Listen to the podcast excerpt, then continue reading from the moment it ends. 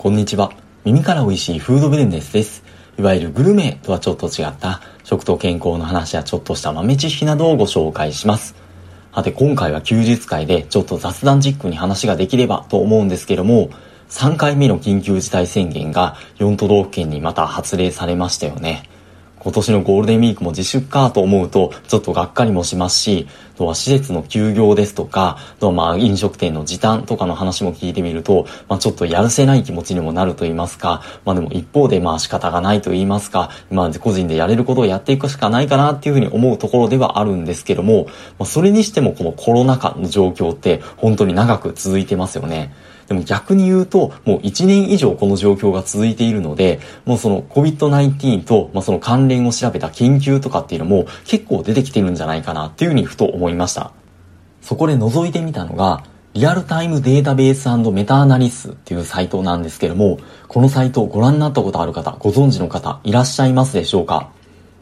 僕もとある講演で紹介されていたのを聞いて初めて知ったんですけども、COVID-19、その新型コロナウイルスとの効果との関連を調べた、まあ、世界中にも点在していって、もう、まあ、どんどんどんどん新しく出てくるような研究論文とかっていうのを集めてきて、それをデータベース化して解析した結果っていうのを、まあ、表示していて、しかもそれをリアルタイムで、まあ、更新をしているっていう風な非常に面白いサイトなんですけども、ここでは主に医薬品と、まあ、これまでの研究をまとめた結果っていうのが載っています。その中でも一番研究数とか、まあ、その対象の被験者数、患者数が多いっていうのが、ヒドロキシルクロロキンっていうもので、これ抗マラリア薬として使われているものらしいんですけども、まあ、それらの、ま研究を解析した結果、まあ、28%の改善効果が見られましたよっていう風な話が載っていたりですとか、あとその中でも特に身を引くのが、イベルメクチンっていう薬でして、これ日本のノーベル賞受賞者の大村聡博士が寄生虫をやっつける薬として開発したものらしいんですけども、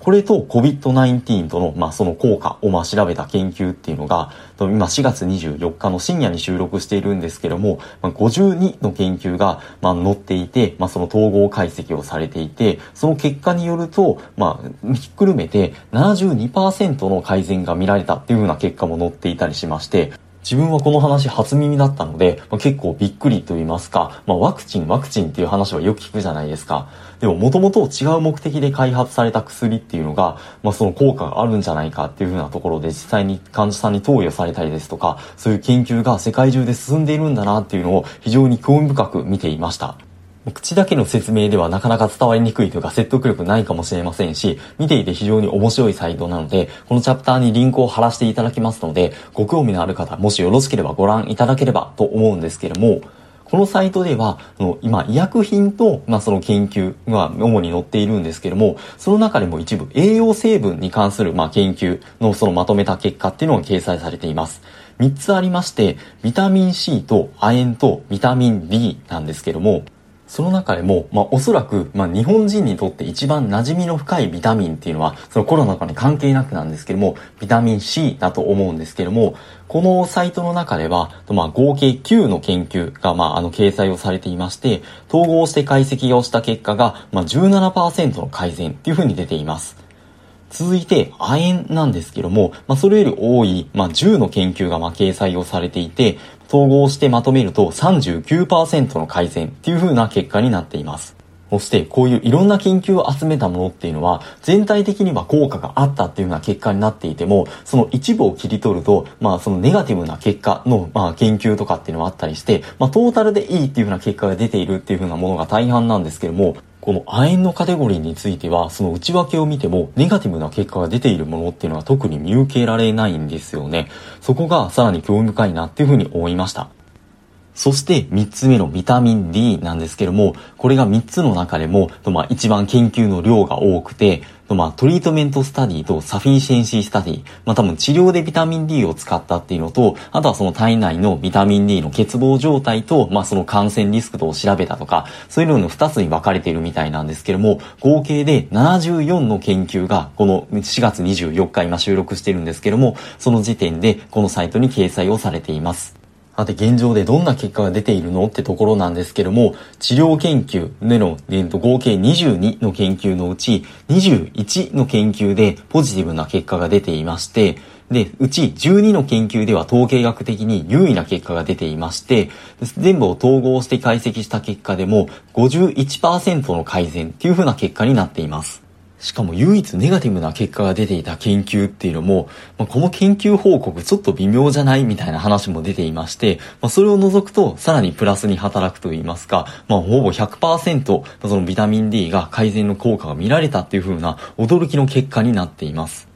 あで、僕の話だけだとちょっと信用ならないと言いますか、まあそもそもかなりざっくりと紹介してるっていうのもありますし、これまあリアルタイムにどんどん更新をされているもので、しかも実際結構グラフとかも含まれていて、視覚的にも見やすいサイトになっているので、もしよろしければその大元を見て、まあご確認、興味のある方は見ていただければっていうふうに思うんですけども、そういえば、ドナルド・トランプさん、アメリカの元大統領の方が、あの、コロナウイルスに感染した時に、まあ、処方薬と一緒に、ビタミン D と亜鉛を、まあ、投与された、みたいな話とかもありまして、かなり前、第19回の放送でちらっと触れたことがあったんですけども、特にビタミン D については、まあ、いろんな講演とかセミナーとか書籍を読んだりとかしていても、そのまあ免疫に限らず、その健康との関連とかっていう風な言及っていうのは非常に多くて、これ諸外国との注目の差とかっていうのも結構言われたりもしています。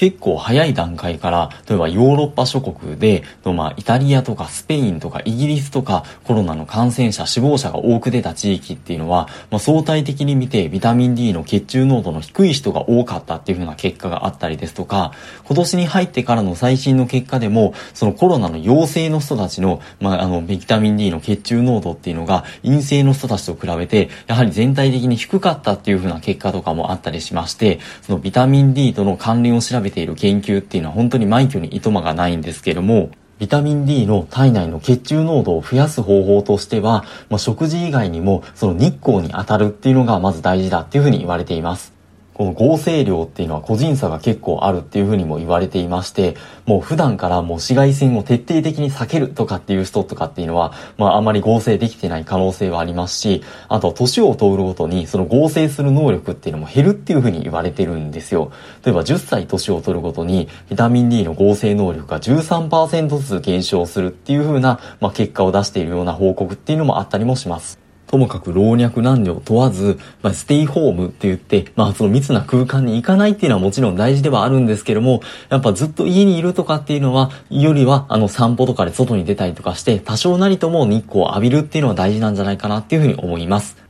あとはフードウェルネスなんで、食事の話なんですけども、ビタミン D の含まれているもの、卵とかキノコとか色々あるんですけども、特に含有量が多いのは魚だっていうふうに言われていまして、じゃあ魚を食べると本当にビタミン D の体内の量を増やせるのかってところなんですが、これ日本での研究ではあまりはっきりしたものないみたいなんですけども、お隣韓国で40歳から69歳の男性約150人を対象にした研究とかでは、週1回未満の魚魚を食べる頻度の人と比べて、週1回以上魚を食べる人っていうのは、